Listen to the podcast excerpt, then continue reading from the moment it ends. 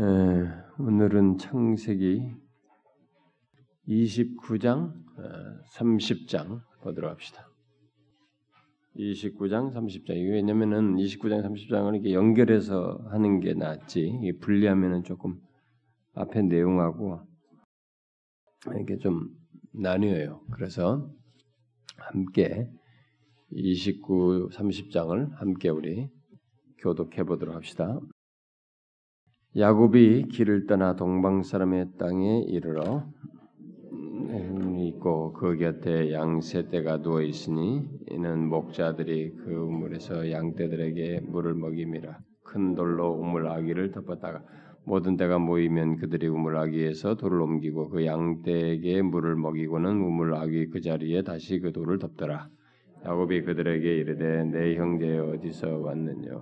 그들이 이르되 하란에서 왔 야곱이 그들에게 이르되 너희가 나홀의 손자 라반을 아느냐? 그들이 이르되 아노라.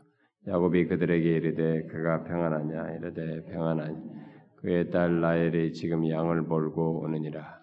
야곱이 이르되 해가 아직 높은즉 가축 모일 때가 아니니 양에게 물을 먹이 와서 풀을 뜯게 하라. 그들이 이르되 우리가 그리하지 못하겠노라. 때가 다 모이고 목자들이 우물하기에서 돌을 옮겨야 우리가 양에게 물을 먹이는 야곱이 그들과 말하는 동안에 라헬이 그의 아버지의 양과 함께 오니 그가 그의 양들을 치고 있었기 때문이더라.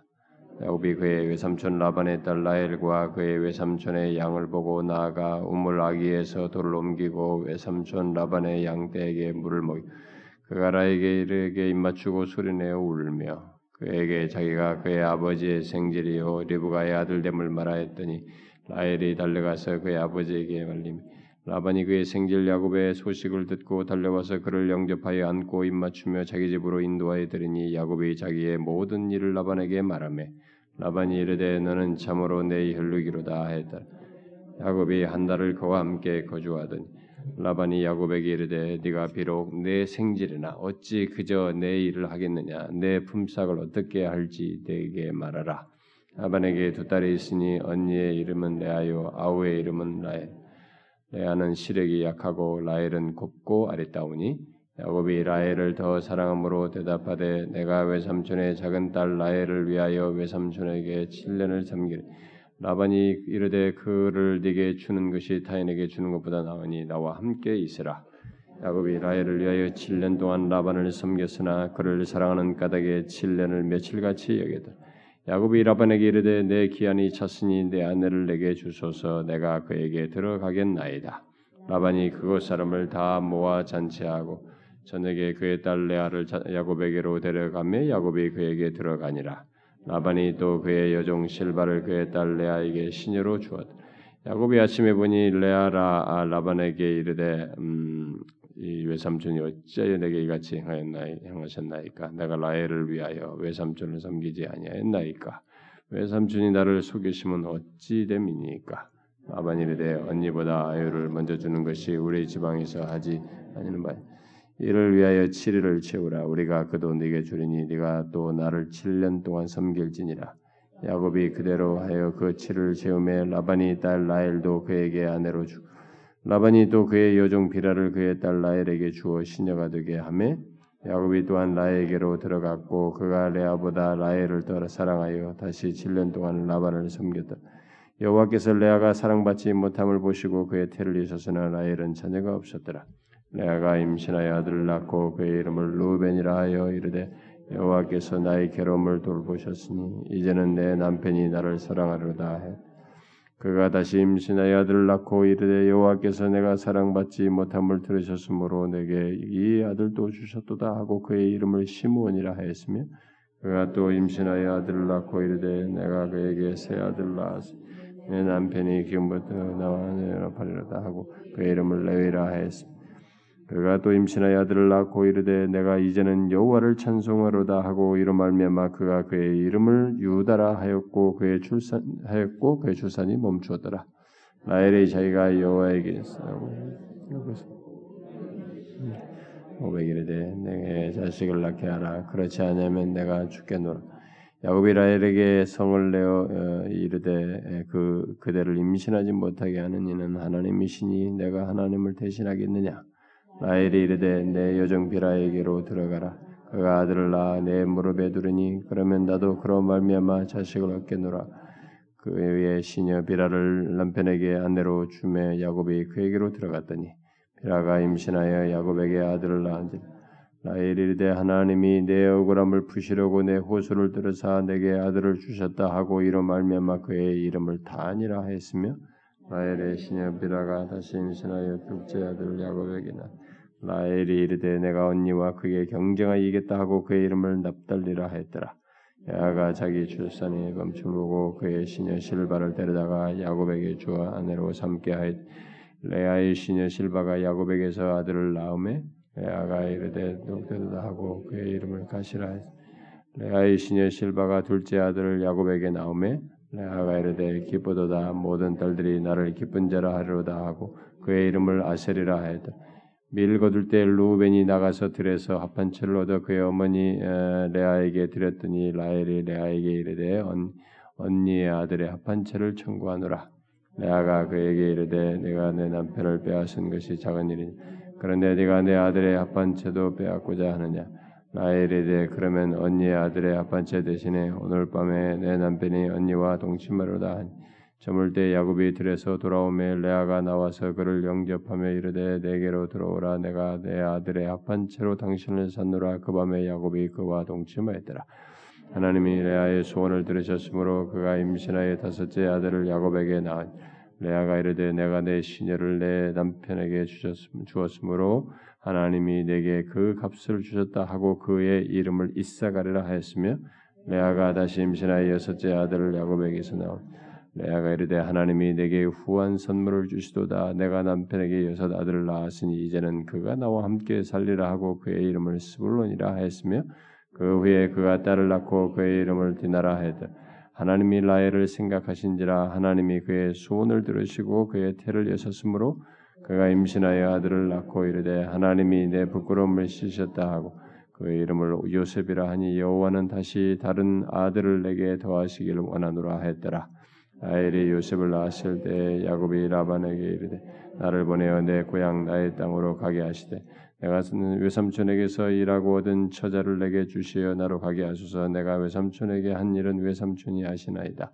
라반이 그에 이르되 여호와께서 너로 말미암아 내게 복 주신 줄을 내가 깨달았느니 네가 나를 사랑스럽게 여기거든 그대로 있어. 또 이르되 네 품삯을 정하라 내가 그것을 주리라 야곱이 그에게 이르되 내가 어떻게 외삼촌을 섬겼는지 어떻게 외삼촌의 가축을 쳤는지 외삼촌이 아시나 내가 오기 전에는 외삼촌의 소유가 적더니 번성하여 때를 이루었으니 내 발에 이르는 곳마다 여호와께서 외삼촌에게 복을 주셨나이다. 그러나 나는 언제나 내 집을 언제나 내 집을 세우리까? 이때 무엇으로 내게 주야? 야곱이 이르되 외삼촌에게서 내게 아무것도 주시지 않아도 나를 위하여 이 일을 행하시면 내가 다시 외삼촌의 양떼를 먹이고 시키 오늘 내가 외삼촌의 양떼에 두루 다니며 그 양 중에 아롱진 것과 점 있는 것과 검은 것을 가려내며 또 염소 중에 점 있는 것과 아롱진 것을 가려내리니 이 같은 것이 내 품삯이 되리이다. 후일에 외삼촌께서 오셔서 내 품삯을 주사하실 나이가 내 대답이 되리니 내게 혹시 염소 중 아롱지지 아니한 것이나 점이 없는 것, 양 중에 검지 아니한 것이 있거든 다 도둑질한 것으로 나반 이 르되 음, 내가 네 말대로 하리라 하고 그날에 그가 순염소 중 얼룩무늬 있는 것과 점 있는 것을 가지고 암염소 중 흰 바탕에 아롱진 것, 점 있는 것을 가지고 양 중에 검은 것들을 가려 자기 아들들의 손에 막 자기와 야곱 사이를 사흘 길이 되게 하였고 야곱은 라반의 남은 양떼를 치니라. 이 버드나무와 살구나무와 신풍나무의 푸른 가지를 가 흰 무늬를 내고 그 껍질 벗긴 가지를 양떼가 와서 먹는 개천의 물 구유에 세워 양떼를 향하게 하며 그 떼가 물을 먹으러 올 때 새끼를 베니 가지 앞에서 새끼를 뱀으로 얼룩얼룩한 것과 점이 있고 아릉진 것을 낳은 야곱이 새끼 양을 구분하고 그 얼룩 무늬와 검은 빛 있는 것을 라반의 양과 서로 마주 보게 하며 자기 양을 따로 두어 라반의 양과 섞이지 않게 하며 튼튼한 양이 새끼 별 때에는 야곱이 개천에다가 양떼의 눈앞에 그 가지를 양이 그 가지게 돼서 새끼를 베게. 약한 양이면 그 가지를 두지 아니하니 그렇게 함으로 약한 것은 라반의 것이 되고 튼튼한 것은 야곱의 것이 된지라. 이에 그 사람이 매우 번창하며 양떼와 노비와 나더라. 아, 야곱에 대한 내용은 제가 옛날에 상세하게 다뤘으니까 상세한 내용들은 좀 뒤로 하고 이렇게 전체적인 흐름에서 어, 다루려고 하고요. 그래서 어떤 것들은 막 한꺼번에 두 장, 한 장 이렇게 해서 넘어가도록 하겠습니다. 아, 근데 여기 오늘 읽은 그 29장 그 30장에서 주목할 것은 하나님께서 계속 생각해야 될 게 바로 그거예요. 이 야곱이라는 사람은 여기서 볼품 없거든요. 예. 본성이 별로 달라진 게 없는 사람이에요. 지금 등장하는 29장 30장에서.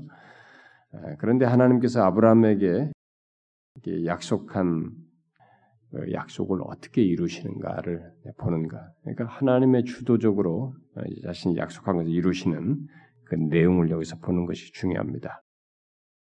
많은 자손들을 갖게 하시겠다고 하는 약속이 일단 1차적으로 부분적으로 이루어지죠. 열한 아들을 출생하는 것을 통해서 열두 번째는 나중에 좀 있으면 나오죠. 음, 근데 베냐민이라는 것을 나오게 되는데 여기서 일단 그 열 아들 열한 아들을 출생을 하는 것을 통해서 아, 부분적으로 하나님께서 아브라함에게 약속하신 것이 아, 이루어지는 것을 이제 보게 됩니다. 아, 근데 여기서 특별히 더 주목할 것은 음, 이것이 도대체 어떻게 성취되느냐라는 거예요. 어? 이것이 어떻게 성취되느냐. 바로 이 약속이 어, 성취되는 것, 그 약속이 성취되는 이 틀을 이렇게 잘 보게 되면은 하나님의 말씀이 이렇게 현실화되는 거죠. 어? 하나님의 말씀이 우리가 그것을 이렇게 뭐 육신화된다 그러죠. 말씀이 육신이 되어 그러잖아요. 하나님께서 하나님의 말씀이 우리의 현실화되는 것을 이제 보게 됩니다. 약속하신 것이 그래서 이제 그것을 우리의 삶 속에서 이것을 똑바로 이제 계속 어, 주목해. 우리 앞에서도 그런 걸 많이 강조를 했지만 여기서도 그렇습니다. 야곱이라는 사람은 별거 없어요. 이 사람이 하나님 앞에 취하는 태도는 뭐 별로 달라질 것이 없는데 하나님의 약속이 어떻게 이렇게 실체화되는지 현실화되는지를 보게 된게 보게 되죠. 특별히 인간의 그 죄악된 본성, 어? 인간의 죄악된 모습을 넘어서서 현실화하는 거죠. 그렇게 하려면 하나님이 성결케 하심으로써 예, 성취를 하셔야 되는데 바로 그것을 어, 주도하시는 하나님을 이제 우리가 이 야곱의 삶에서 주목해서 보면 됩니다. 이 여기서 보면 속임과 이런 것들이 막 뒤섞여 있거든요. 그런데도 하나님의 약속이 현실화돼요. 음? 근데 그 과정을 잘 보게 되면 이제 성결케 함으로써 성취하는 이 작업을 우리가 야곱의 삶에서 네, 계속 그 보게 됩니다. 네, 앞으로 계속 연결지어서 어, 그것을 주목해서 보면 되겠습니다. 자, 먼저 여기 이제 29장 1절부터 20절을 보게 되면 이 처음에 도착해 가지고 이 사람이 어, 경험하게 되는 이제 품삯을 위해서 일하는 모습을 우리 보게 됩니다. 이제 베델을 어, 떠나서 이 하란으로 이제 출발한 이 야곱이 아마 며칠을 지났겠죠. 며칠 지나서 어떤 들, 들판에 이르렀는데 거기에 어, 목자들과 양떼들이 이게 모여 있어 모여서 이게 우물가에 어, 모여 있는 것을 발견하게 되죠. 그런데 이 우물은 이게 큰 돌로 덮어놨다가 이게 또 다시 먹고 또 덮고 이렇게 하는 그런 우물이에요. 그러니까 음, 우물을 근데 덮은 이 돌이 상당히 무겁기 때문에 한 사람의 힘으로는 그것을 못 하고 아, 그래서 누군가 다른 사람이 올 때까지 기다렸다가 함께 그걸 예, 밀어내고 어, 물을 떠게 되는 어, 그래서 서로를 기다리는 장소이기도 하고 예, 그런 우물입니다. 자, 야곱은 이 목자들에게 어, 하란에서 어, 왔다는 것을 알고 자기 삼촌 라반을 알고 있는지를 묻게 되고 그들이 안다고 하게 되죠. 그러면서 지금 라반의 딸이 양을 데리고 온다. 오고 있는 중이다라는 말을 듣게 되죠. 얼마나 야곱이 그동안에 외롭게 거기서 떠나서 이렇게 쭉 왔겠어요. 어, 근데 마침내 여기에 섭리 중에 이 자리에 이르게 되었습니다. 자, 야곱은 어, 이 외사촌인 이 어, 라반의 딸이 이제 온다고 하니까 아마 이제 딸과 둘이 있고 싶어서 그랬는지 아, 목자들에게 아직 해가 높이 떠 있단 말이야. 그러니까 지금 이게 아직도 더 풀 뜯게 할 시간이니까 어, 양들에게 물을 먹이고 빨리 속이 풀먹이 떠나라고 설득을 하는데 예, 안 떠나죠. 그들은 양떼가 다 모여야 아, 물을 먹일 수 있기 때문에 아, 집 떠날 수 없다고 대답을 하고 그, 이 얘기를 하는 중에 이제 라헬이 아, 양들을 데리고 오게 됩니다. 자, 야곱은 즉시 달려가서 어떻게 해요? 이 물에 아구의 그 돌을 이렇게 옮기죠. 이 사람이 와야 옮기는데 이, 이 지금 막 보니까 이 흥분했어 이 사람이 지금 혼자 옮기는 거예요 지금. 에? 그래가지고 그녀와 양들에게 어, 물을 마시게 되죠. 그리고 자기가 리브가의 아들인 것을 아, 말하게 됩니다. 아, 그리고 이 소식을 라반에게 달려가서 전하니까 라반은 또 달려와가지고 아, 그를 자기 집으로 내려가게 돼요. 자 여기까지는 뭐 아무런 것이 다 반갑고 좋습니다. 그러나 인생 앞에 닥쳐 있는 시간들은 자기와 자기 희망대로 자기 생각과 다른 삶이 준비되어 있죠. 자, 야곱은 여기 이 집에 이르러서 즉시 자기가 뭘 하게 됩니까? 양떼 먹이는 일에 이제 참여를 하게 된 것으로 보여지죠. 네, 그것을 돕고 그래서 어, 라반에게 어, 네, 이익을 가져다 주는 그런 일을 하게 됩니다. 그게 그렇게 하면서 한 달을 보냈어요. 자기가 어떻게 왔는데 정황을 갖다 상세히 말했는지는 여기 기록이 되어 있지 않아요. 그러니까 그걸 말을 했기 때문에 그걸 약점으로 잡고 이걸 했는지는 모르지만 이 라반이 더 그 말했는지 알지 모르기 모르겠어요. 어쨌든 있는 동안에 이익을 주고 있고 이 야곱은 금방 돌아갈 것 같지 않고 자꾸 더 있고 싶어하는 것으로 어, 보여졌습니다. 아, 그것이 어떤 이유에서든지 이게 간파가 됐는데 특별히 라헬을 사랑해서 라헬에 대한 사랑에 빠진 것을 이 라반이 눈치를 챘어요. 챘다고 보는 정황을 볼 때. 게다가 아, 이 야곱이 유능한 목자인 것을 보았습니다. 라반은 어, 그것을 알았기 때문에 라반은 이런 상황을 최대한 아, 이용하려고 이제 야곱에게 아, 제안을 하죠. 그게 이제 15절 내용입니다. 음? 네가 비록 생, 내 생질이나 어찌 그저 내 일을 하겠느냐, 내 품삯을 어떻게 할지 내게 말하라 이렇게 제안을 합니다. 바로 품삯을 위해 일하도록 제안을 했습니다. 자 이렇게 해서 어, 야곱은 이제 어, 삼촌 이 외삼촌 집에 이제 머물 수 있게 되었는데 그렇지만 야곱이 후에 이제 나중에 이 얘기하듯이 이 집의 가족의 일원으로 이 사람이 대접을 안 받습니다. 잘 보시면 전체 내용에서 이 막 혈육 같 혈육으로서의 가족, 혈육의 가족으로서의 그런 아주 그 존중하고 사랑하고 이렇게 용납하는 그런 가족으로 대접을 받지 못해요. 뭐예요? 거의 이방인처럼 그리고 품꾼처럼 취급당합니다.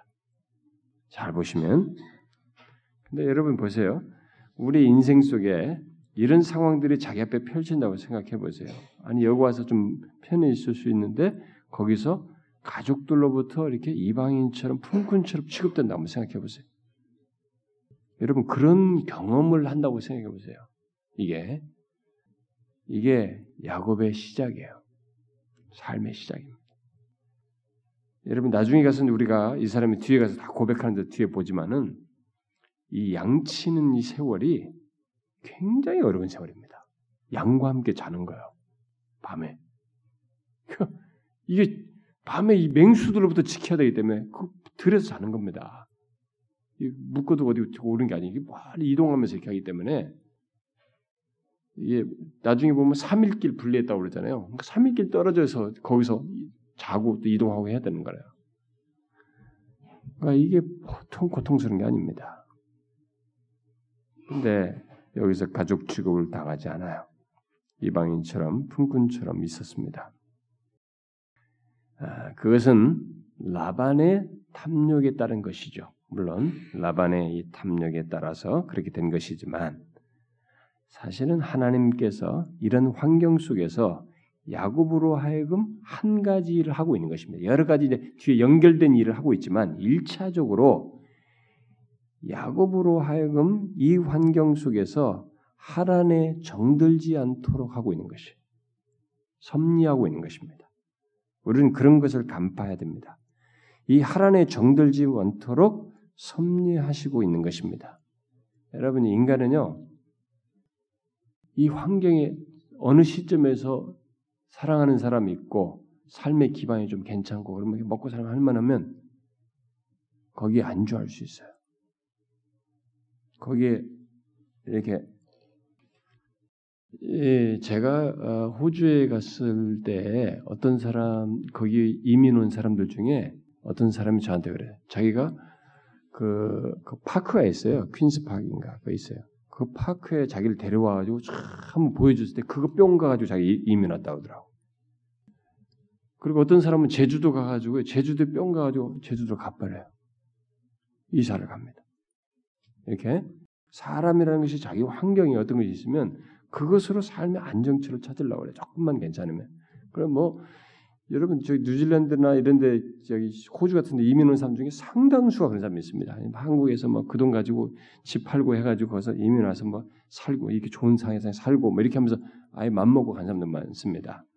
그러니까 이렇게 사람이라는 것이 어떤 환경이 정, 마음에 들면 거기서 이 정착하려고 하요 근데 하나님이 그걸 막는 것입니다. 이걸 막아야만이 아브라함의 약속을 이룰 수 있어요. 그래서 우리는 생각을 한참 해야 됩니다. 계속 우리의 삶에 내가 원하는 대로 편한 대로 되는 것이 능사가 아니에요. 미래를 놓고 보면은 나중에 이, 이 사람이 여기 있지 않고 다시 가나안으로 돌아갔기 때문에 믿음의 족장으로서 더 놀라운 하나님의 은혜의 그 역사가 이루어지는데 통로로 사용되고 결과에 종착하게 되잖아요. 그런 것처럼 우리가 그런 결과가 있을 것을 생각해야 됩니다. 하나님은 그런 뜻을 가지고 인도하시는 거예요.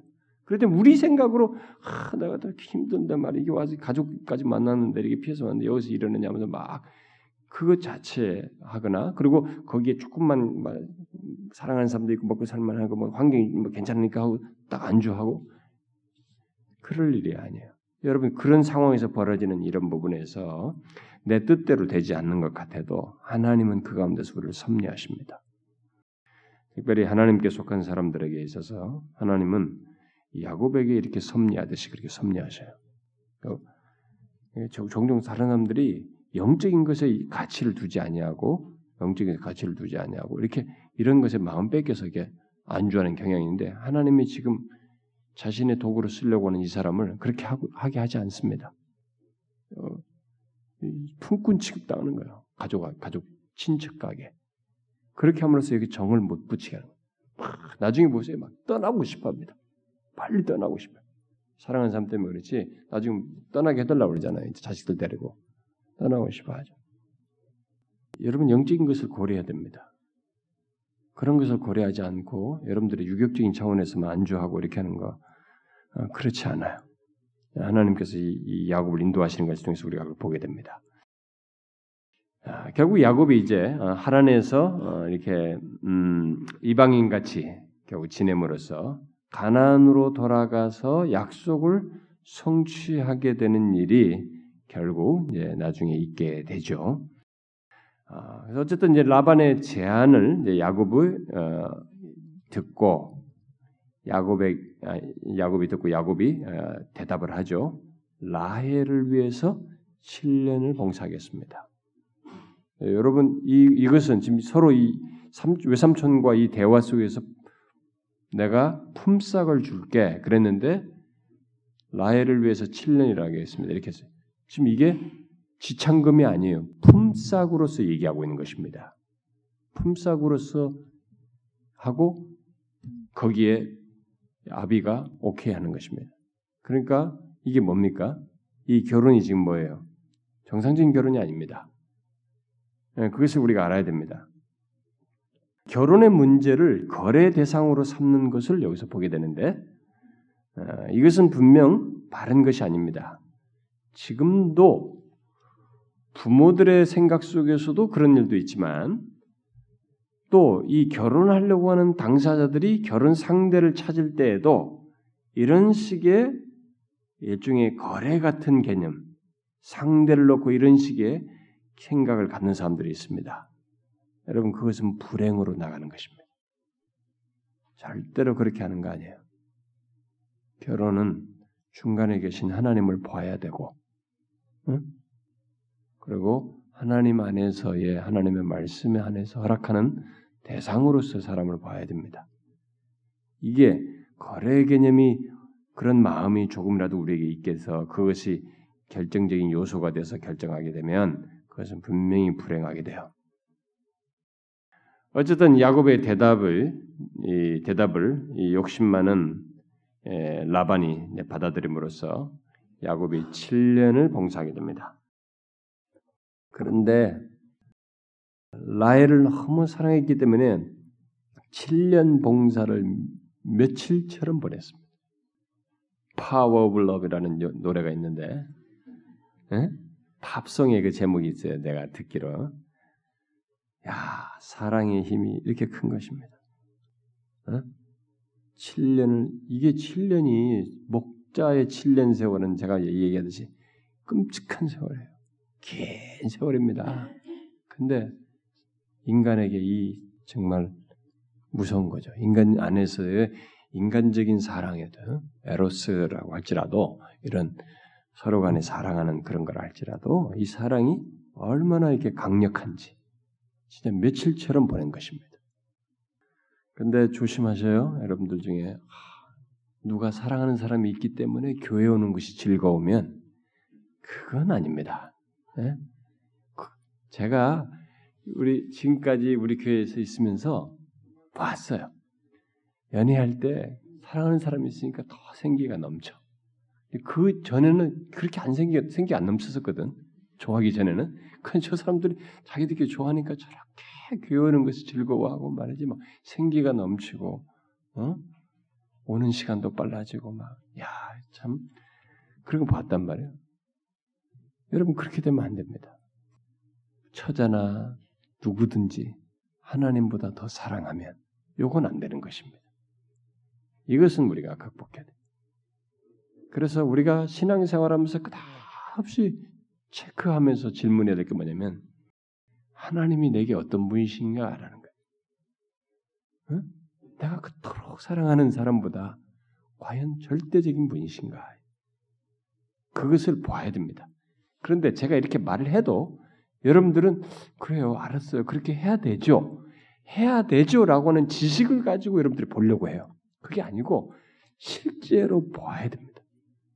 그 하나님의 탁월하심과 비교할 수 없는 대상으로서의 그 하나님을 봐야 돼. 특별히 그리스도의 죽으심 안에서 그걸 봐야 돼. 어떤 것으로도 비교할 수 없는 하나님의 절대적으로 내게 있어서의 절대적 위치를 차지할 수밖에 없는 그분을 보아야 돼.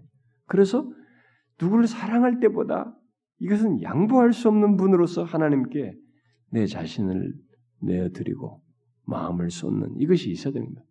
그런 것이 있기 전까지는 신앙생활이 여러분 참 이상해집니다. 어? 그리고 중구난방해요. 들쑥날쑥하게 되죠. 그렇게 되면 안 되는 것입니다. 여러분들이 그걸 한번 꼭 체크하셔야 저는 항상 그 체크, 체크해야 된다고 생각이 됩니다. 음? 어쨌든 여기 아, 사랑의 힘을 봅니다. 음? 아, 결국 7년 봉사가 네, 그래서 수일처럼 지나가고 끝났어요. 야곱은 기대하고 기다리던 그 순간이 왔습니다. 아마 라반은 깜빡 잊고 있었을 겁니다. 야곱이 다가가서 말했겠죠. 빨리 이제 됐다고 결혼하게 해달라고. 그래서 가만히 산출해 보니 맞았어요. 그래서 결혼식을 하게 했습니다. 그래서 소위 첫날 밤을 결혼식하고 첫날 밤을 갖게 됐습니다. 그런데 이게 웬 일입니까? 라반은 그 밤에 라헬 대신 큰딸 레아를 침실로 보냈습니다. 이 사람들이 결혼식 때두 번을 이렇게 하기 때문에 이게 이제 못 보는 거예요. 응? 그리고 불 끈 상태이기 때문에 나중에는 이게 이제 확인이 안 되는 거예요. 야, 이런 황당한 일이 있을 수 있을까? 응? 어, 야곱은 다음 날에 확인하게 되죠. 속았다는 것은 얼마나 황당했을지는 우리가 상상해 볼 수 있습니다. 사랑한 사람이기 때문에 7년을 며칠같이 사랑하면서 기다리는 사람이기 때문에 이 황당함의 폭이 엄청났을 거라고 봐요. 제가 볼 때. 얼마나 절망스러웠을까 아, 상상을 해보게 됩니다. 아, 그래서 라반에게 따지게 되죠. 음, 근데 라반은 자기 지방의 관습을 얘기하면서 넘어가려고 하고 변명하게 됩니다. 자, 그렇다면 우리가 질문이 생깁니다. 왜 처음부터 이런 관습을 얘기하지 않았, 으며 어? 이럴 것이었으면 아예 처음부터 야곱에게 라헬을 약속하지 말았어야 되는 거예요. 이게 뭡니까? 속임수의 대가 라반이 야곱이 누굽니까? 속이는 자 고수를 만난 겁니다. 자기 위에 선생을 만난 거예요. 제가 옛날에 야곱 설교할 때 조교를 만났다고 그랬어요. 조교. 여러분 군대 가면 조교가 있습니다. 우리 쫄병들은 조교들한테 막 시키는 대로 꼼짝 없습니다. 조교들한테 해당하는 대로. 아 이런 강적을 만난 겁니다. 여기서 응? 속인 거예요. 속이는 자 야곱이 사기꾼 수준의 삼촌한테 당한 겁니다. 그러나 이것은 시작에 불과한 것이었어요. 앞으로의 모든 인생 속에서 이 잔머리에 걸리는 수준을 한참 넘어선 이 삼촌의 없는 계략에 의해서 시달리게 되죠. 이 야곱이. 그래서 어쨌든 라반은 결혼식 잔치 기간이 7일로 여기서 이제 말하고 있죠. 그러니까 7일이 끝나면 이거 채워라. 7일이 끝나면 라헬을 주겠다고 제안합니다. 그리고 7년 더 그 라헬을 위해서 섬기라고 이 얘기를 했습니다. 자, 결혼식이 무슨 날이에요? 기쁜 날이어야 되는데 야곱에게는 기쁜 날이 되지 못했습니다. 여러분 오늘날도 우리 결혼식 할 때요. 결혼식이 기쁜 날이 되지 못하는 경우가 많습니다. 주변 사람들에게서 양가 부모들에 의해서 또 주변의 어떤 요, 주변적인 요소 때문에 음? 그런 것이 많아요. 아주 막 이게 서로 사랑할 때는 상관없는데 가서 막상 결혼을 하고 뭐 이제 막 구체적인 진행하면서 서로가 힘들어져요. 뭐 이거 해라 저거 해라 막 양쪽에서 요구하고 막 엄청 막 복잡해집니다. 예수 믿는 사람들은 그렇게 하면 안 됩니다. 예수 믿는 사람들은 욕심을 부리지 말고 그렇게 하면 안 돼요. 진짜 부부가 축복되고 기쁜 날이 되도록 돕는 자들을 해야 되고 최대한 배려를 해야지 응? 자기들의 욕심을 결혼식을 통해 결혼을 통해서 요구하고 그러면 안 됩니다. 문제는 뭐냐? 예수를 믿지 않는 사람이 배경이 있을 때가 힘듭니다. 그것은 최대한 믿음 안에서 감당해야 돼요. 이거 보세요. 이런 이런 일이 있는 거예요. 하나님을 두려워하지 않는 사람들은 이제 이, 이 사람의 인생에 있어서 그 얼마나 소중한 날입니다. 근데 이게 자기한테는 소중해요. 이용거리밖에 안 되는 거예요. 기쁜 날이 되지 못했어요. 야곱은 일주일 뒤에 라헬을 맞이하게 됩니다. 그래서 살게 되죠. 그래서 7년 더 섬기게 되지만 그 기간 동안 라반의 집에서 어떤 취급당하요? 여전히 이방인 취급당합니다. 종처럼 지내게 되죠. 그러나 그것은 하나님의 섭리에 의해서 할아버지 아브라함이 가나안에서 구별되었던 것처럼 구별되는 것이 되었어요. 이게 오히려 좋은 것입니다. 그런 구별은 사실 그리스도를 위한 구별이에요. 앞으로 자신의 후손을 통해서 그리스도가 올 것이기 때문에 그리스도를 위한 구별인 것입니다. 이 땅에 실제로 오신 그리스도께서도 자신을 그렇게 구별하셨죠. 이 세상의 죄로부터 구별하셨고 나그네처럼 지내셨습니다. 그렇기 때문에 그리스도께 속한 자는 이런 특성이 있는 거예요. 죄로부터의 구별, 세상으로부터의 구별, 그리고 나그네처럼 사는 것이 나그네와 행인같이 산다고 하는 베드로의 말처럼 그런 특성이 우리에게 있는 것입니다. 이 세상으로부터 고립돼서 무슨 뭐 세속으로 떠나서 고립되는 뭐 이런 삶, 삶의 고립 이런 것이 아니라 세상의 죄된 삶에서 구별되는 그런 특성이 그리스도께 속한 자리에 있는 것입니다. 여기서 야곱은 그런 경험을 하게 되는 것입니다. 섭리 중에. 그 다음에 봅시다. 그러면은 이제 29장 21절부터 30장 24절까지 이제 자식 낳는 얘기가 쭉 나옵니다. 긴 내용인데 자식 낳는 내용이에요. 음? 야곱이 이걸 하나님의 약속을 성취하시는 차원에서 섭리 차원에서 보면 됩니다. 이걸 그렇게 보셔야 이 내용이 잘 이해가 됩니다. 자, 어쨌든 이제 결혼은 그렇게 해가지고 일부 다처가 됐네요. 야곱의 삶에서 중혼이 된 것입니다. 음? 일부 다처를 된게 있는데 일부 다처의 문제와 불행을 여기서 우리가 이제 보게 되죠. 그게 뭐 행복할 것 같아? 아니에요. 그렇지 않습니다. 야곱은 자신의 감정을 감추지 못합니다. 라헬에 대한 사랑을. 근데 이것이 불행을 서로 가져오는 거예요. 이 사람만 있으면 이게 아무런 불행의 요소가 되지 않을 수도 있어요. 문제가 되는데 여기에 다 제가 다른 아내가 있기 때문에 이 사이에서 서로가 이제 얽히는 것입니다. 자기의 감정을 못하고 라헬을 사랑하고 레아를 경시했습니다. 그런데 우리는 이제 그렇게 대하면서 이 두 사람을 대하는데 이쪽을 다 사랑하고 이쪽을 경시하게 되는데 우리는 하나님의 약속 성취와 관련해서 이런 야곱의 사랑의 관계와 전혀 다른 결과가 뒤에서 일어나는 것을 보게 됩니다. 결국 누가 더 자식을 많이 낳았고 결국 나중에 이런 섬지인 차원에서 기여를 하게 됐느냐? 누가 더 자식을 많이 낳아요? 경시한 레아가 더 많은 자식을 낳는 걸 보게 됩니다. 왜 그랬을까요? 왜 그랬을까요? 이것은 하나님께서 경시당하는 레, 당하는 레아를 돌보셨기 때문에 그렇습니다. 여러분 거기 성경에 보게 되면은 나오잖아요. 음? 31절에 여호와께서 레아가 사랑받지 못함을 보시고 그의 태를 여섰다 이렇게 말했어요. 응? 하나님께서 경시당하는 이 레아를 돌보신 것입니다. 여러분 성경에서 하나님께서 일반적으로도 이 세상에서 세상에서 이 일반적으로 이렇게 억눌린 자들을 돌보시는 그래서 성경에 보면 고아와 과부의 하나님으로 묘사돼. 고아와 과부를 천시하는 걸 하나님에게 뭐라 하신다. 성경 그런 성경이 많이 나오잖아요. 그들의 편이 되시는 것을 성경에서 종종 읽게 되는데 여기서도 그렇습니다. 근데 특별히 언약의 영역 안에서 언약의 영역 안에서 일어나는 이런 억압 과 경신은 하나님께서 용납지 않는 것입니다. 더, 더 용납지 않아요.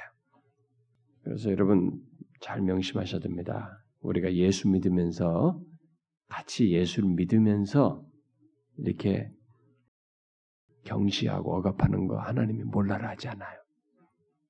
응? 누구를 무시하고 억압하고 하나님이 우리 은혜의 영역 안에서 그 용납하지 않습니다.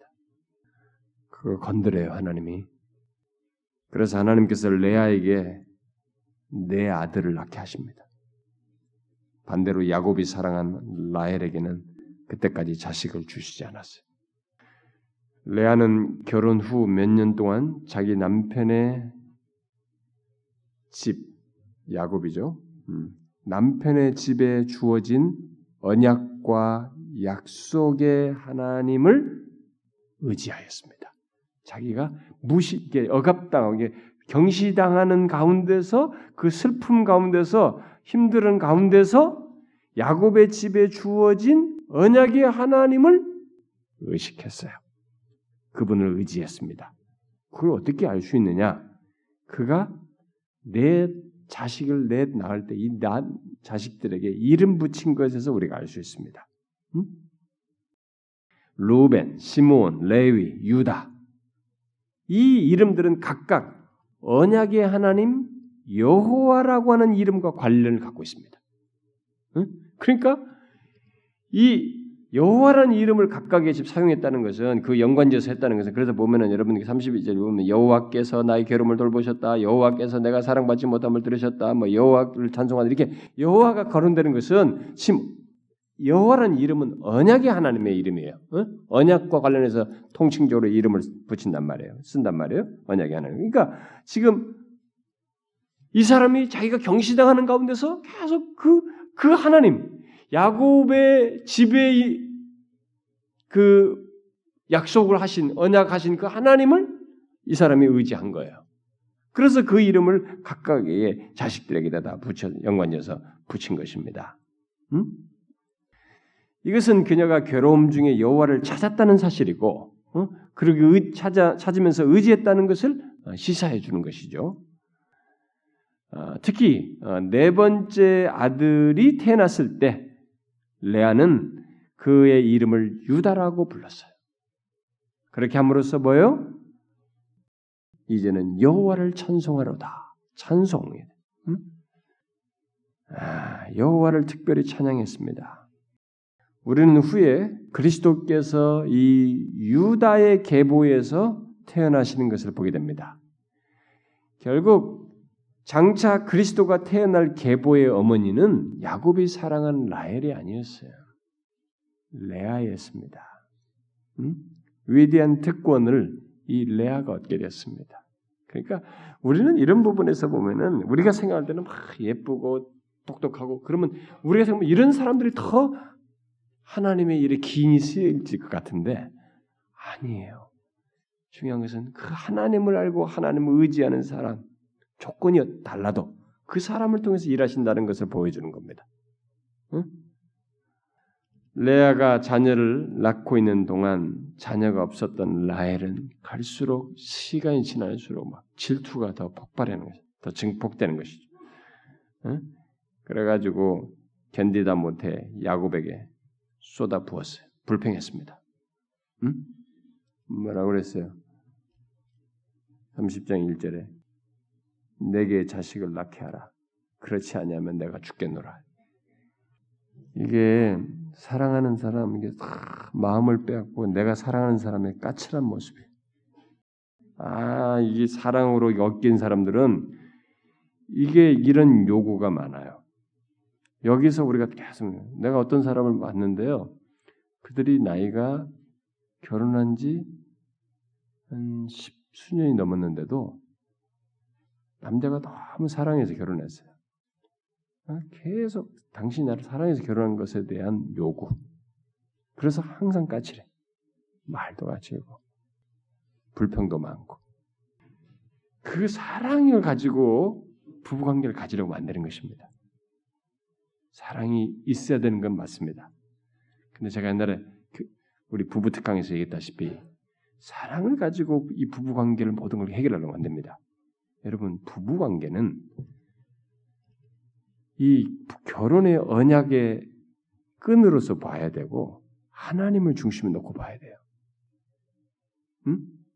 하나님을 중심에 놓고 봐야지 사랑이라고 하는 이 감정이라든가 이걸 가지고 계속 결혼 관계를 유지하려고 그러면은 이것은 불평과 욕심과 어, 까칠한 것밖에 드러나지 않아요. 응? 이거 보세요. 그러니까 막 사랑해서 했음에도 불구하고 얼마나 까칠해요? 그러니까 이 사랑한다는 이유로, 이유로 그냥 모든 것을 요구하고 불평하잖아요. 그러니까 하나님은 생각지 않습니다. 그러니까 다투어요, 자꾸. 아, 자꾸 다툽니다. 그런 것을. 사랑하는데 왜 다투어요? 다투는 겁니다, 여러분. 그, 그게 본성적으로 드러내기 때문에 사랑을 자기중심적으로 그 사랑을 드러내기 때문에 결국 상대에게는 부담으로 다가오고 참다 못해 힘들게 만드는 요소가 생기는 거예요. 다투어요. 뭡니까? 하나님을 보지 못하고 계속 그것에만 이끌리니까 이런 현상이 생기는 것이. 자기가 이 그래서 야곱이 딱 잘 말해줬어요. 내가 자식 낳게 하느냐? 하나님이 하시는 거다. 이걸 못 보는 거예요. 응? 하나님께 달려 있다는 것이죠. 이때 라헬은 자기 종인 빌하를 아내로 취할 것을 제안하죠. 왜냐하면 비아가 비라가 아, 아, 낳을 자식을 자기 자식으로 여길 수 있, 거든요 이때 당시에 있었기 때문에 그래서 이로 인해서 야곱이 이좀 이게 둘 데리고 하는 것도 힘든데 복잡해지는데 여기다 이렇게 돼가지고 결혼이 어떻게 돼요? 결혼 생활이 좀 더 이렇게 품위가 떨어집니다. 더 복잡해지. 비라는 단과 납달리를 두 아들을 낳게 됩니다. 이 두 아들은 질투와 불신앙의 산물이죠. 음. 그럼에도 불구하고 하나님께서 이들을 자기 백성들의 족장으로 나중에 인정하시죠. 열두 열두 지파 열두 족장으로 이들을 똑같이 다 인정하십니다. 그건 뭐예요? 그렇게 인정하는 것은 그것은 자신이 하신 약속의 말씀 때문입니다. 자, 여기서 우리가 봐야 됩니다. 하나님께서 약속하신 말씀이 인간의 이런 흠과 죄악을 이긴다는 거예요. 응? 약속의 말씀이 인간의 죄악을 이기고 그렇게 태어난 자들을 성결케 하신다는 것입니다. 에, 우리는 그냥 단순하게 아, 당연히 이렇게 됐을 것이다. 그렇지 않아요. 하나님은 거룩하신 하나님이에요. 그런데 이게 가능하게 된 것은 약속의 말씀이 이들의 죄악을 이기고 그런 자들을 성결케 하시는 것을 통해서 이렇게 이루어 나가신다는 것을 보게 됩니다. 그 내용들은 더 연결돼서 계속 봐야 됩니다. 한편 이 에, 에, 레아도 라헬이 자기 종을 주어서 이렇게 한 걸 보고 이제 레아도 자기의 생산이 멈추자 자기 종 실바를 야곱에게 아내로 주어가죠. 이건 뭡니까 이건? 라헬에 대한 질투입니다. 더 꼬이죠 질투가 서로가. 그런데 실바도 여기서 두 아들을 낳게 되죠. 갓과 아셀을 낳습니다. 이때 잘 보시면 이 이름 진 것에서 보면 앞에 네 명이 이름 진 것하고 좀 성격이 다르다는 것을 보게 됩니다. 예? 이때 레아의 그런 상태가 어떤 영적인 모습이 영적인 생활이 이전 같지 않다는 것을 볼 수 있어요. 그 아들들의 이름이 이름에서 나타난 바와 같이 뭐요? 복과 기쁨 이것만을 말하고 있습니다. 후에 여호와께서 어, 그 야곱에게 어, 경시당하는 레아를 예, 다시 생각해서 두 아들을 더 주시게 되는데 거기서도 뭐 이전만 하지 못해요. 그 이사갈과 스불론을 낳게 되는데 레아는 이두 어, 아들을 아들의 이름을 지을 때도 어, 이전 같지 않습니다. 하나님을 말하지만 앞에 내 아들을 지을 때처럼 언약의 하나님 여호와를 언급하지 않습니다. 음? 여러분 이런 것이 별 차이가 없는 것 같죠? 여러분 우리의 상태의 반영입니다. 여러분도 잘 보시면 여러분들이 하나님 앞에 진실하고 신앙을 깨고 영적으로 깨 있을 때는 여러분들의 그 깨 있는 것 속에 굉장히 예민해서 하나님을 향한 믿음과 어떤 신앙적인 동기나 어떤 생각들이 굉장히 더 진실하고 더 엄격합니다. 그리고 더 거룩해요. 그런데 그렇지 못할 때는 그런 내용들을 껍데기를 다 하나님 이름 가지고 하나님에 대한 태도 껍데기 다 가져도 이게 약간 그전 같지 않아요. 그렇게 예민하지 않습니다. 두리뭉실하거나 또 습관적이나 상투적으로 바뀌는 것을 보게 됩니다. 그 차이들은 여러분 별 차이가 없는 것 같아도 상대 속에서 반영되게 돼 있어요. 음, 그거예요. 그러니까 우리가 얼마만큼 신앙 속에서 내가 지금 고통스럽거든 힘들거든 막 무시당하고 힘들든 뭐 좋든 간에 현실이 좋아지든 간에 그런 것다 상관없이 내게 있어서 하나님은 어떤 분이신가에 대한 이 신앙이 분명해야 된다는 거예요. 계속 그냥 나를 도우시는 분 정도가 아니라 하나님과 나에게 사이의 관계 속에서 뗄 수 없는 이런 어? 그런 언약의 하나님으로서의 어떤 친밀한 이런 믿음을 가지고 그분에 대한 이해를 가지고 신앙을 가져야 된다는 것을 우리가 여기서 엿볼 수 있어요. 여러분 이런 지적을 뭐 별 차이가 없는 것처럼 보면 안 됩니다. 음?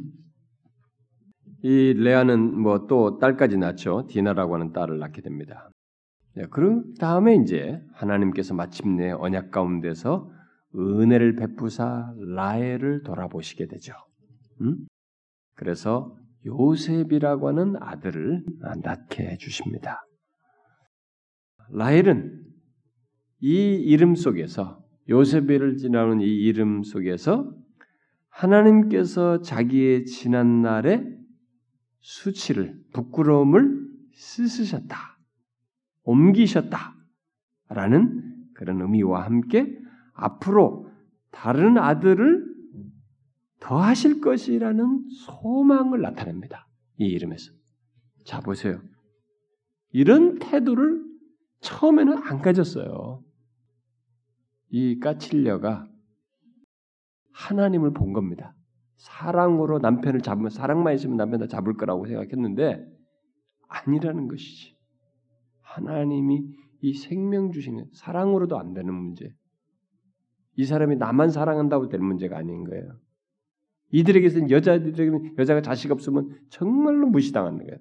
수치스러운 부끄러움이거든. 근데 이 문제를 주관하신 분이 하나님이시라는 하나님을 본 것입니다. 그래서 인간은 별거 없어요. 뭐 조건 좋고 사랑하는 사람이 있고 막저 저 사람만 나 사랑해 주면 다 돼 하고 뭐 그렇게 해봐야 소용 없어요. 이 사람은 하나님께서 낮추셔야만 인간은 이렇게 현실 속에서 낮아져야만이 하나님을 바라봐. 얼마나 우리가 그런 면에서 이 악하고 이 고질적으로 이게 고집스러운지 아주 하나님 의지하는데 더딘 인간이 더딘 존재가 우리예요. 아, 보세요. 이제 이 이름 하나 짓는 것에서 다 듣는 겁니다. 음? 하나님께서 그렇게 하시고 여러분 소망을 나타내 또 다른 자식을 줄 것을 결국 그게 이제 베냐민이 됩니다만은 예? 그런 소망을 드리는 것이에요.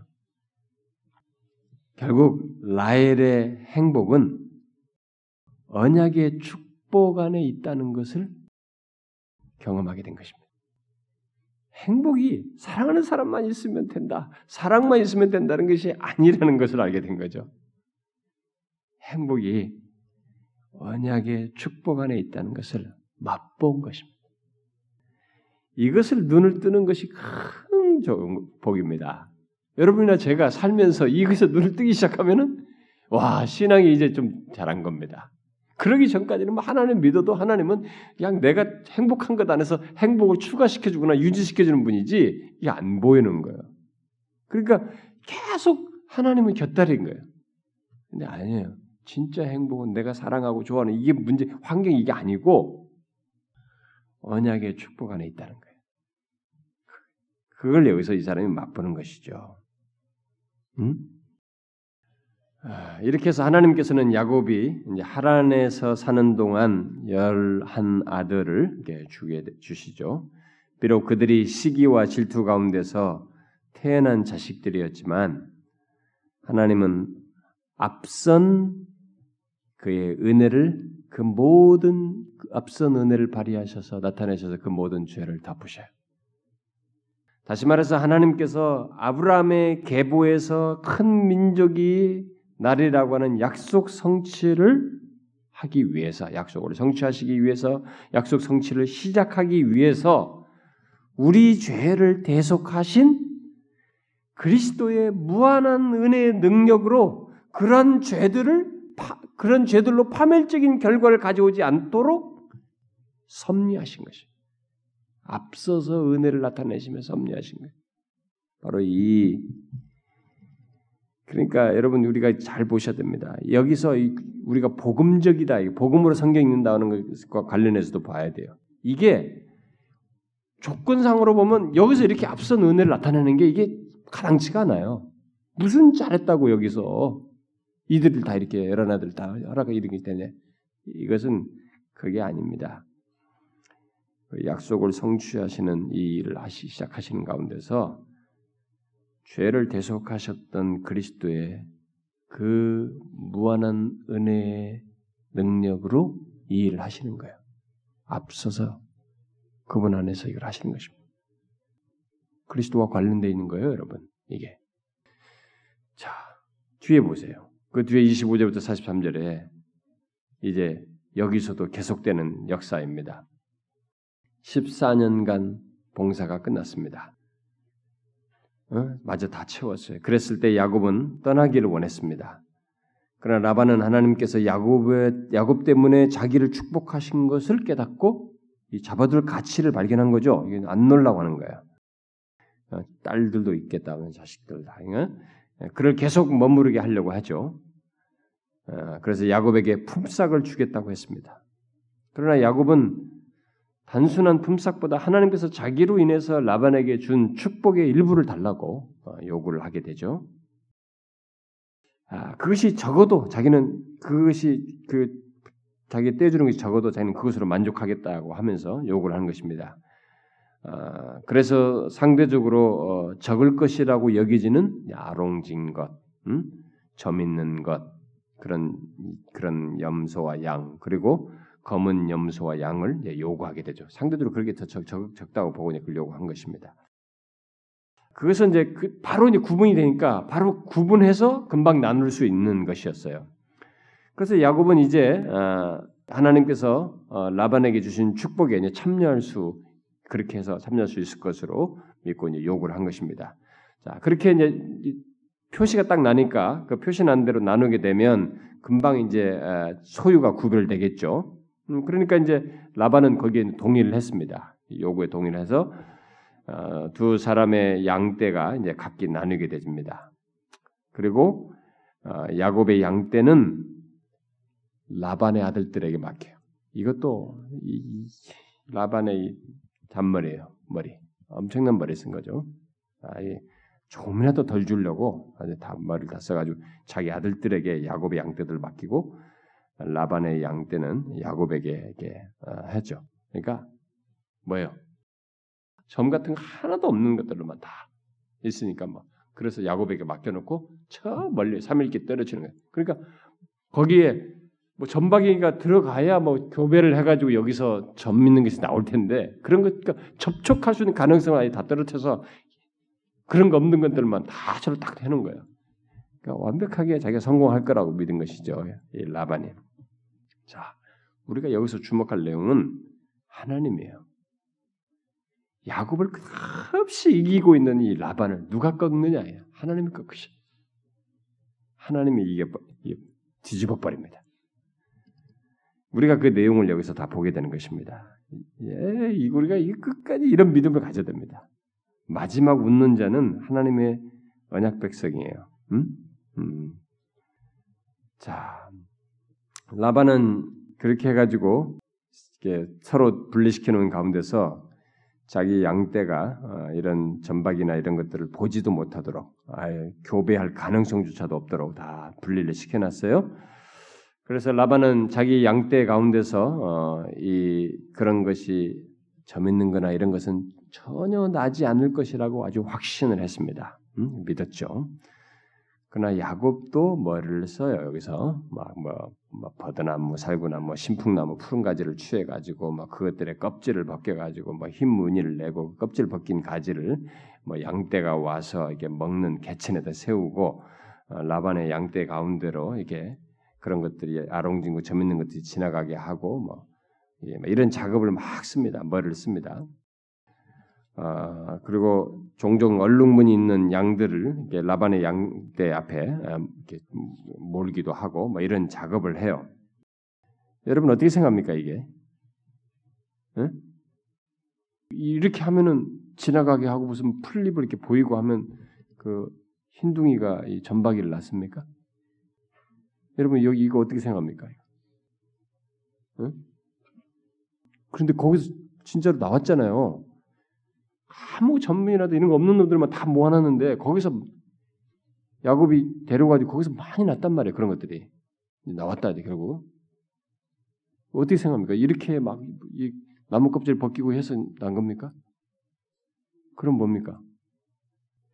어떤 사람들은 이게 뭐 주술적으로 그랬다. 어떤 어떤 유대 랍비는 막 천사가 옮겼다 이게 별 해석을 다 해요. 천사가 전박이들을 저로 다 옮겨가지고 그래가지고 옮겨놓은 다음에 뭐 교배를 이제 잔뜩 하게끔 하고 해서 많이 생겼다. 별 상상들을 다 합니다. 여러분 여기서 제가 앞에 앞에서 얘기했잖아요. 라반을 이기신 하나님 얘기했잖아요. 우리는 그걸 봐야 됩니다. 여기 뭐 합한 채 얘기 내 설명하는데 합한 채를 가졌다고 그래서 어? 가져온다고 그래서 이게 이제 그들 그들 그, 그 강대 그, 그 문화권에서 이런 것을 사용해서 이렇게 어? 어 이렇게 관계를 갖는 그런 결혼할 때 이런 걸 사용하고 그러는데 이거 자체가 자식을 낳게 하는 건 아니란 말이야. 이것이 계기가 이런 것을 사용하는 가운데서 결국 생명 주신 분은 하나님이시다. 여호와께 주셨다. 하나님 주셨다. 그런 것처럼 이런 것은 하나의 작업일 뿐이에요. 계기일 뿐이에요. 결국 누가 이것을 하게 하시냐? 하나님께서 베델에서 약속하셨잖아. 내가 너와 함께 하네.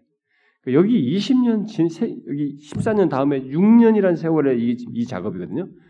그러니까 14년 동안에 아무런 재산이 없었어요. 결국 이때부터 이 얘기하고 나서 6년 사이에 갑부가 됩니다.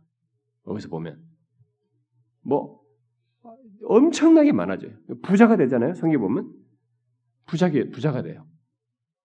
그리고 나중에 보면은 이, 이 뭐냐면은 노비, 낙타, 나귀가 많아졌다. 이게 많았다는 것은 갑부가 됐다는 거예요 당시에.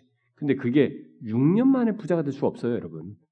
라반도 자기 조상부터 받아가지고 자신도 평생 해도 이렇게 양떼를 많게 증산시키지 못합니다. 자기도 먹고 살기 때문에 잡아먹기도 하고 깎고 팔기도 하고 뭐 이렇게 유지하면서 살기 때문에 이게 계속 현 상태를 유지하거나 그렇지 증가분은 판매하면서 먹, 서로 먹고 살고 있기 때문에 계속 그걸 능가하면서 증가하는 게 갑부가 되는 일은 평생 가도 쉽지 않은 거예요. 여러분 우리가 그 경제 논리를 보면 우리가 평생 또막쓸 것이 있기 때문에 매달 쓸 것이 있는데 축적하면서 부자가 될 수 없는 거예요. 근데 이 6년 안에 이렇게 갑부가 된다는 것은 뭐예요? 하나님께서 약속하신 걸 이루시고 있는 겁니다. 내가 너와 함께 하면서 널 돌아오게 할 것이고 복을 주겠다고 약속하셨잖아요. 그것을 이루시는 거예요. 이게 이런 그래서 나중에 자기가 아롱진 것을 가져왔기 아니 무슨 뭐 잎사귀를 가져왔기 때문에 이것에 의해서 이들이 막 뭐 주술적으로 이렇게 됐다 아니에요. 나중에 뒤에 가서 이 사람이 고백합니다. 여러분 보세요. 그 31장에 미리 한번 읽어봅시다. 31장에 응? 10절부터 13절까지 한번 한 절씩 교독해 봅시다. 그 양떼가 새끼 뵐 때 내가 꿈에 들어보니 꿈을 들어보니 응? 꿈에까지 나타났어요. 양떼를 탄 양은 다 얼룩문 있는 것과 점 있는 것과 아롱진 것이었더라. 하나님의 사자가 내게 말씀하시기를 야고바 하기로 내가 대답하기를 여기 있나이다.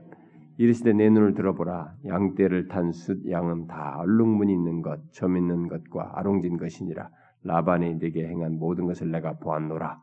나는 베델의 하나님이라. 네가 거기서 기둥에 기름을 붓고 거기서 내게 서원하였으니 지금 일어나 이곳을 떠나서 내 출생지로 돌아가라 하셨.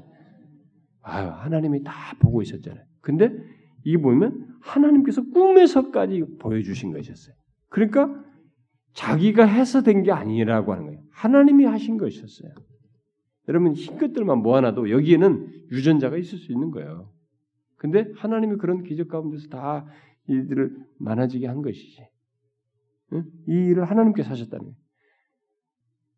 그가 부유해진 것은 약속의 말씀 때문이에요. 다른 거 아닙니다. 이 사람이 머리 장굴 잘 굴려서 그런 게 아니에요. 그런데도 불구하고 이 사람은 뭐 계속 속이고 트릭을 쓰고 뭐 이런 것들이 다 있죠. 예, 야곱에게 이런 것이 있습니다만은 그런 그의 모든 죄는 후에 하나님께서 그 죄로 인해서 야곱을 대적 하실 때 드러내십니다. 이거 나중에 이런 죄들은 나중에 드러내시. 그러나 먼저 약속의 말씀 때문에 이게 부여진 거예요. 그 어떤 사람들은 여기서 이렇게 트릭을 썼는데도 하나님께서 부자가 됐고 이 사람이 열심히 부자가 이렇게 했다 부자가 됐다는 것만 가지고 자꾸 생각합니다. 그래서 하나님이 죄에 대해서 간구하시는 거죠. 이게 별로 그걸 신경 안 쓰는데 안 그래요. 지금은 앞에서 말한 것처럼 아까 그리스도의 죄사하신 구속하신 그리스도 안에서 약속을 이루시기 시작하시는 거예요. 어? 그것에 근거해서 그래서 여기서 하나님께서 이것을 어, 약속을 이루시는 가운데 이렇게 하지만 그러나 그의 죄는 나중에 하나님께서 다루셔요. 야, 야곱을 대적하십니다. 네? 나중에 대적하시죠? 환도뼈 칩니다, 여러분. 그리고 죄를 회개하게 하시죠. 그렇기 때문에 그걸 아니까 나중에 그 다음에 베델에 올라갔을 때 자기 자기들이 올라가라고 할 때 창세기 35장에서 회개하라는 말을 자기 식구들에게 다 얘기합니다. 단장품 다 꺼내라 이제. 다 회개하라는 것을 이 사람이 요청하지 않습니까? 알게 된 거예요 그런 걸 다. 지금은 이게 안 되는 거야. 그 우리가 선행되는 하나님의 은혜에 대해서 이 말씀을 우리에 대한 약속을 이루신 하나님에 대해서 아 하나님은 내가 그냥 뭐 우리가 아무것도 안 해도 이렇게 특별히 회개 안 했는데도 나에게 은혜를 주신가 보다 아니에요. 하나님께서 자신의 구속 안에서 선행적으로 이런 일을 할 수 있어요. 그것을 다루십니다. 안 다루시고 그걸 모른 채 넘어가는 일은 없어요. 야곱이 잘나서가 아닙니다. 그가 머리를 잘 굴려서가 아니에요. 그러니까 이 꿈, 이 얘기를 여기 11절에서 보니까 이런 꿈을 꾸게 하신 것을 통해서 자기가 얼마나 부끄럽다는, 하, 자기가 막 잔머리 굴라지 막 껍질을 벗기고 했던 것이, 야, 내가 껍질 벗게 된 게 아니네? 라는 것을 꿈속을 통해서 확인했을 때 얼마나 부끄럽겠어요, 이게. 응? 아, 이 모든 것을 하나님이 하셨구나. 그걸 깨달은 거죠. 자기는 못 이기는 거예요, 이 상황에서. 어떤 우리 조건에서는 우리가 못 이기는 대상이 있습니다. 요 거부를 하나님이 건드리셔요. 하나님이 이기게 하시는 겁니다. 이 부분을 우리가 믿어야 되는 것이죠. 자신의 백성에게 약속을 이루시기 위해서 그 부분을 이기시는 일을 하나님이 하시는 거예요. 그러니까 그런 면에서 우리는 든든해요. 오히려 하나님께서 그렇게 하시거든요. 그러니까 우리에게 요구되는 것은 이런 말씀을 통해서 하나님을 의지하는 것이, 하나님을 의뢰하는 것이 얼마나 소중한 것이. 결국 하나님께서 그리스도를 보시고 우리의 죄를 일시적으로 묵과하실 수 있습니다. 그러나 그렇다고 해서 죄를 그냥 묵과할 뿐이지 몰라라 하진 않아요. 그분은 거룩하셔요. 바로 그리스도를 보시고 그리스도의 구속 안에서 우리의 죄를 일시로 묵과하실 수 있지만 결국에 가서는 우리로 하여금 우리의 죄를 맞서게 하십니다. 그게 그렇게 함으로써 하나님이 어떤 분이신지를 보게 해요. 그분은 거룩하신 하나님이에요. 이 거룩하신 하나님이 맹 우리를 갖다가 후려치는 거룩하신 하나님이 아니라 이렇게 선행적으로 이렇게 해오신 사랑이 있는 거룩함이라는 것을 알게 됩니다. 그걸 보게 하시는 거죠. 여러분 이것을 잊지 마셔야 됩니다. 그래서 하나님에 대한 이해가 바르면 바를수록 우리는 균형을 갖게 돼요. 아, 하나님은 아, 내가 내 기분에 따라서 하나님을 쉽게 말하고 판단하지 않습니다. 아 이렇게 해오셨구나. 우리는 이 하나님을 잊지 말아야 됩니다. 여러분과 저의 삶에서도 하나님은 자신의 약속을 실체화하고 현실화하는 과정 속에서 이런 일을 하셔요. 자신의 약속의 말씀은 반드시 이루시는 겁니다. 근데 우리가 삶에 볼 때는 이 라반 같은 존재가 있기 때문에 라반 같은 환경이 있기 때문에 내가 아무리 길을 쏟아 못 이기는 거야. 그런데 막 우리는 잔머리를 다 굴려도 내 손을 넘어서는 이런 대상들이 있는 거야. 하나님이 하십니다. 6년 만에 이런 대부가 될 수 없어요. 엄청난 부자가 된 겁니다. 그 하나님이 하신 거예요. 그 뒤로 돌아가서 믿음의 이 이스라엘의 가족의 이 족장으로서 그걸 잇도록 하기 위한 그 일을 여기서 하신 거죠. 동일한 하나님이 우리의 삶 가운데 계십니다. 약속을 부시는 내가 베델에서 너와 함께하겠다는 것을 한 거예요. 나중에 야곱이 뒤에 가서 우리 보게 됩니다만 어, 하나님이 여기 계시네? 깜짝 놀라는 거예요. 자기가 그 베델 돌베개 뵐 때도 하나님 거기 계신 깜짝 놀랐지만은 막 하나님이죠. 하나님이 막 천사들과 함께 자기와 함께하는 것도 봤잖아요. 계속 놀라는 겁니다. 자기만 못 보고 있는 것이지 하나님이 다 보셨어요. 그리고 야 라반이 너한테 하는 거 내가 다 보았다 그러잖아요. 다 보고 계신 겁니다. 그러니까 이것이 중요한 거예요.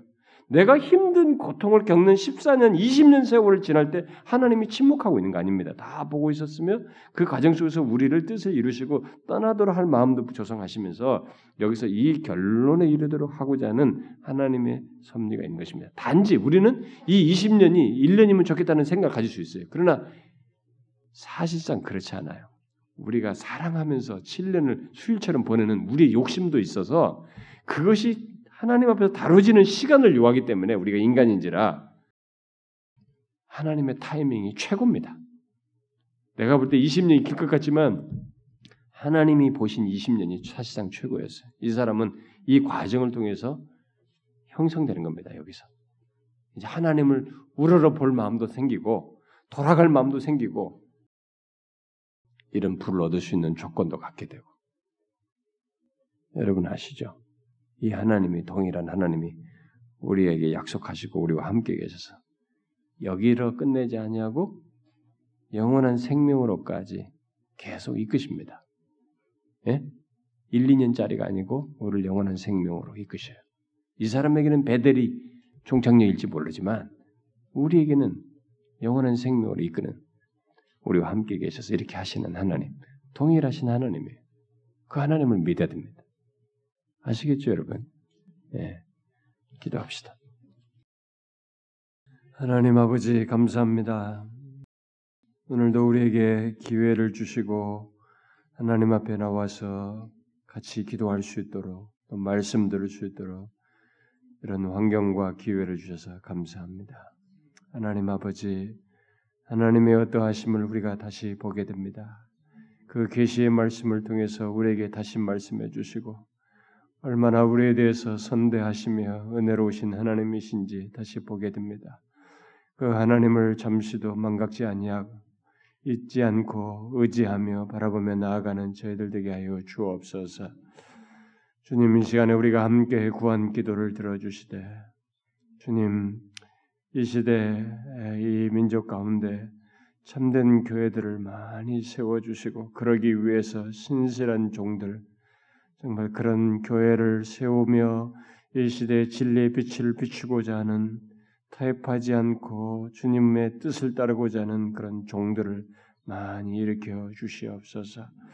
그리고 아버지여 우리 교회 설립주년 집회, 영적 각성 집회 세우신 종들에게 특별하게 능력으로 역사하시고 은혜 풍성케 하셔서 그들을 통해서 주시는 말씀이 우리를 풍성케 하고 정말 이 조국 교회를 향해서 꼭 주시고 싶어 하는 말씀을 주시고 우리 교회를 향해서 주시고 싶어 하는 말씀을 주시옵소서.